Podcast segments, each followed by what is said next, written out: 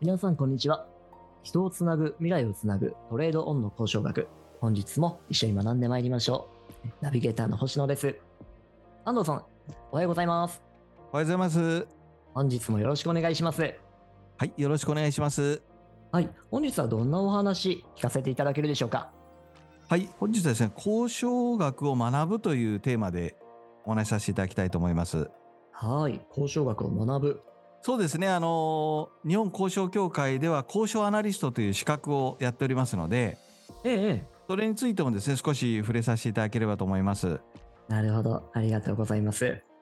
まず、あのー、交渉っていうものをですね、学ぶときに重要な点があるんですが、ええ、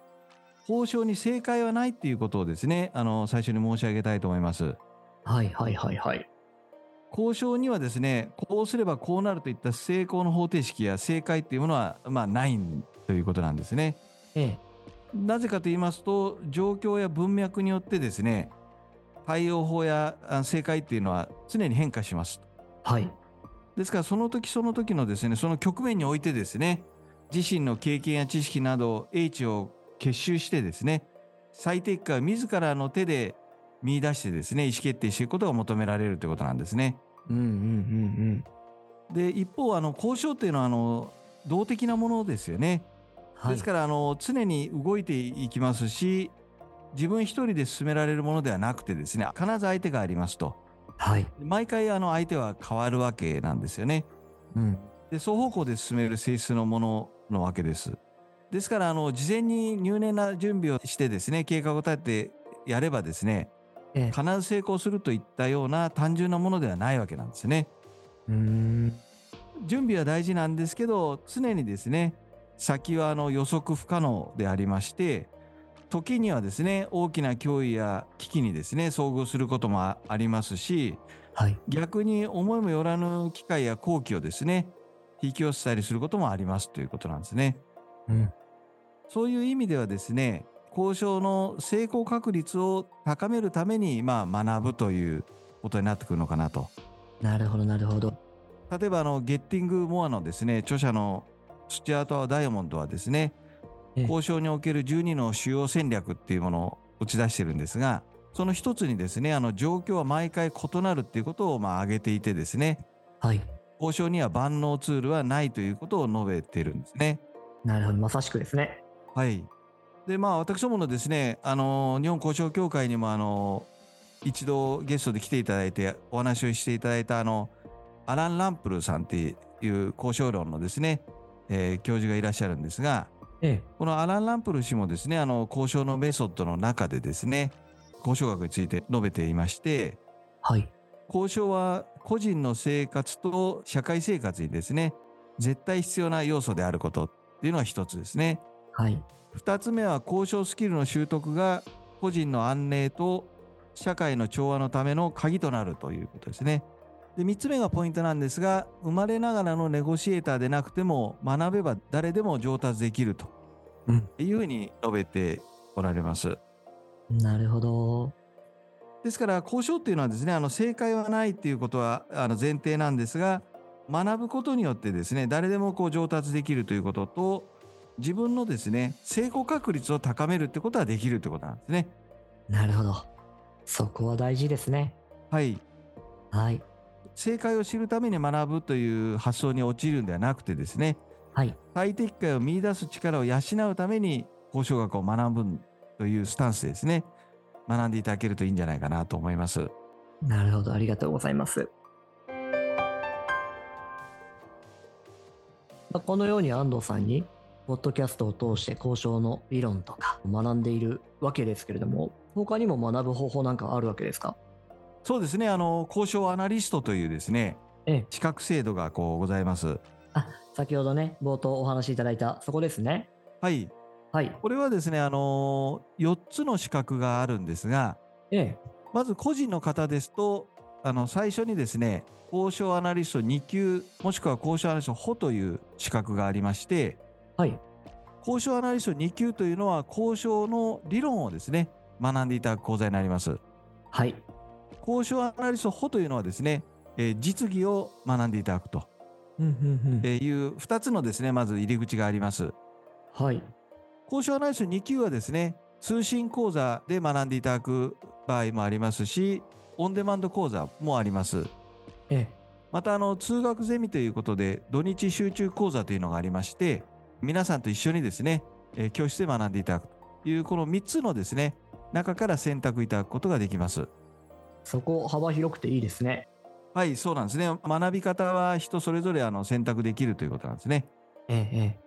またあの実技研修はですね2日間まあ当然実技ですからロールプレイングをですねやっていただく形になりますほのほですね。そうですはい。でこれはですねあの価値交換の交渉のコースと価値創造の交渉のコースとありましてええ。両方受けてもらっても構わないんですがあのどちらか選んでいただければですねうんうん。交渉アナリスト保が取得できますそしてまああの教室でですねロールプレイングをやる場合とオンライン研修もありますのでええ。実際にですねブレイクアウトルームでですねロールプレイングをやってっていう形で遠隔からですねこの実技研修も受けることができますなるほど。ここもオンラインになるんですね。そうですはい。そしてその2つが取れるとですねあの交渉アナリスト1級ということでええ。これはあの課題レポートと筆記試験と面接というですね、ええ。え3つの試験がありましてこれをクリアすると1級になれるということなんですね。で企業の方はですねあの3級というのもありまして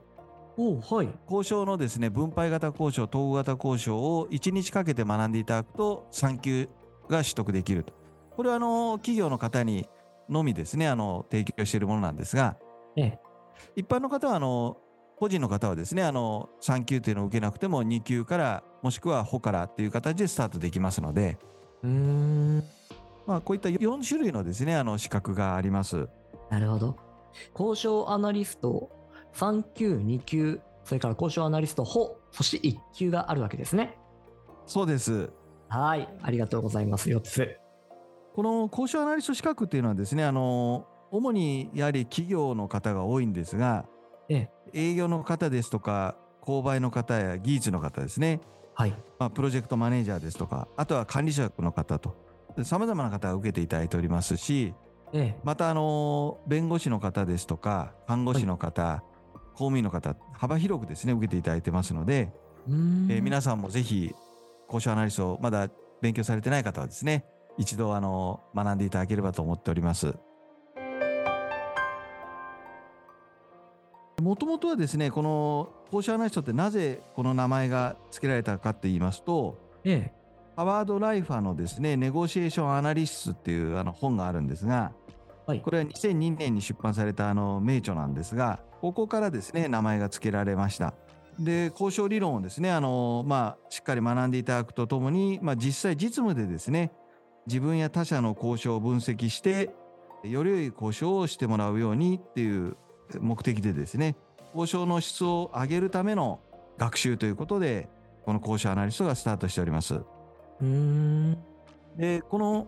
交渉のですねあのまあこのポッドキャストもそうなんですがトレードオンの交渉学という名前にしてるんですがええ。このトレードオンっていうのは何かっていうことなんですね。はいはい。でこれはですねあの相反していてですね両立させることが困難なですね複数の課題をですね新しい価値を見出すことで両立させることと社会的価値と経済的価値などの複数の価値を両立させることというような意味がありましてええ。これはまあ私自身が経営している株式会社トランスエージェントの会長のですね、ピーター・デイビッド・ピーダーセンが作った造語なんですね。うーん。造語なんですかそうですね、トレードオフの対してですね、トレードオンという造語を作ったわけなんですね。なるほど。ですから、まあ対立を両立に変えることっていうのがまあ分かりやすい意味なんですが、わかりやすいですね、それは。はい。トレードオンのですね、交渉を目指していくんだっていうですね、交渉学でいうと統合型交渉ですね、統合型交渉を実践していくっていうのがですね、はい。一つの目標になっております。はい。なるほど。なるほど。で交渉っていうとですねあのまあどういう位置づけなのかっていうとですねあのまあさまざまな位置づけがあるんですが一つはですねあの緩衝材のような位置づけがあると思うんですよね。はい。二つのものの間に立ってですねいわゆるその不和衝突を和らげるものとしての、まあ、存在緩衝材ってまさにそうですよね。そうですね。いろんなものの間を司るっていうですねところがやっぱ交渉っていうのは機能としてあると、うんうんうん、まああとは例えばですねあの湿地みたいなもんだと思うんですよね湿地そうですねあの陸と海をつなぐ湿地ですよねうーん沿岸湿地ですよねえええこれはですねやはりあの洪水対策とかですね生物の住みかとかですねえはい流水水の浄化とかですねはい。 CO2 をですね大気中に放出せずにですね植物と土壌に蓄える機能とかですねさまざまな有益な機能をそこに持ってるわけですよね。えええええ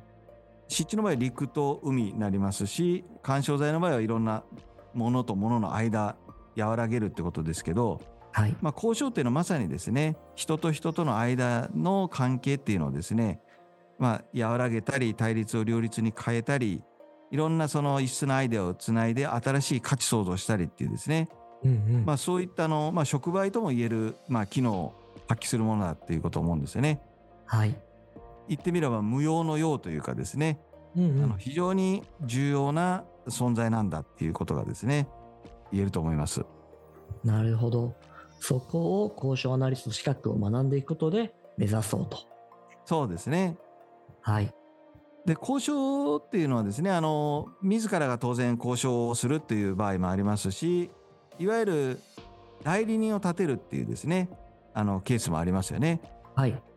いわゆるその盾としての、まあ、機能というのもこうあるわけなんですね。盾ですか。盾ですね。はい。例えばそのビジネスで言うと営業パーソンの方は顧客と自社の間の、まあ、盾としてですね存在すると言ってもいいと思うんですね。うんうんうんうんその。方がうまくですねお客様の要望と自社の要望というのを調整して合意形成を図るとはい。会社でいうと例えば商社なんかもそういう機能あると思うんですねうんうんですからまあ営業パーソンの方とか商社の方なんかは交渉っていうのを非常に磨いていらっしゃると思うんですがうん。うんうん。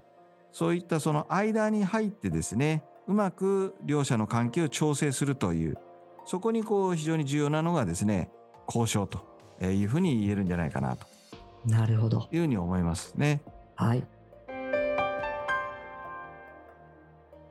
今日はですね、最後にあの、そういったあの、盾という観点でですね、うまく調整した事例をちょっとお話しさせていただければと思うんですが、はい。これはあの国際連盟のですねあの事務次長だったですね新渡部稲造がですね行った北欧のですねオーランド島の領土問題のあの解決事案なんですね。おー大きなお話でした。はい。これはですねあの最低ですので交渉とはちょっとまた種類が違うわけなんですがはい。オーランド島でですねあの16世紀ですねあのスウェーデンに帰属してまして、はい。 19世紀の初めにはですねスウェーデンを破ったロシアの領土になるわけなんですね。はい。でその後ロシア革命でですね帝政が崩壊して、えーフィンランドが独立したと。はい。でフィンランドが、あの地政的な理由からですね、えー領有権を主張してしかしその住民の96%はスウェーデン系の方でですねスウェーデン語を話していてですねスウェーデンへの帰属を希望していたと。はい。で両国が対立してですねスイスのジュネーブのですね国際連盟に裁定が持ち込まれたということなんですね。はい。そんな背景のもと。そうですね国際連盟というのはあの1920年に設立した国際平和機構ですね。はい。当時はですねあのフランスとイギリスとイタリアと日本が常任理事国をやっていたわけなんですね。うんうんうんうん。で、まあ、新渡部稲造氏がですね1920年から1926年まで事務次長を務めたとえその時にですねこういう裁定が持ち込まれたわけですねえで新渡部稲造氏はですねこの調停案をまとめてですねはい。 1921年6月のですね国際連盟理事会で決議ができたわけなんですがうんうん。その内容っていうのはですね島はあのフィンランド領にしますと、はい。えー公用語はスウェーデン語にしますとうんうん。外交と軍事を除く高度な自治権をですね島に認めて非武装を中立とするというですねうんうん。両国のそのメンツを守ってですね住民にもですね配慮した絶妙の内容だったんですねうーん。これはあのニトベ裁定って後に言われたんですが、ええ、非常にあの絶妙なですね、えーまさにトレードオンのえー実現という対立を両立にした事例えーだと思うんですね。うーん。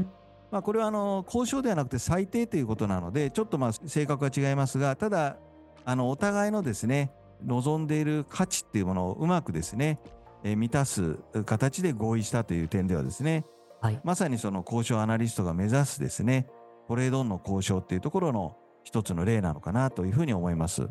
なるほど、なるほど、なるほど。ここを目指していきたいわけですね。そうですねはい。まあ、新渡戸稲造っていう人はあの武士道の著者でもありまして、ええまあ、。私自身は非常にまあ好きなあ人なんですがはい。あの以前五千円札の代わりにもなりましたので皆さんもご存知かと思います。そうですね。はいじゃあ今日はこんな感じですかね。わかりました。どうもありがとうございます。はいどうもありがとうございました。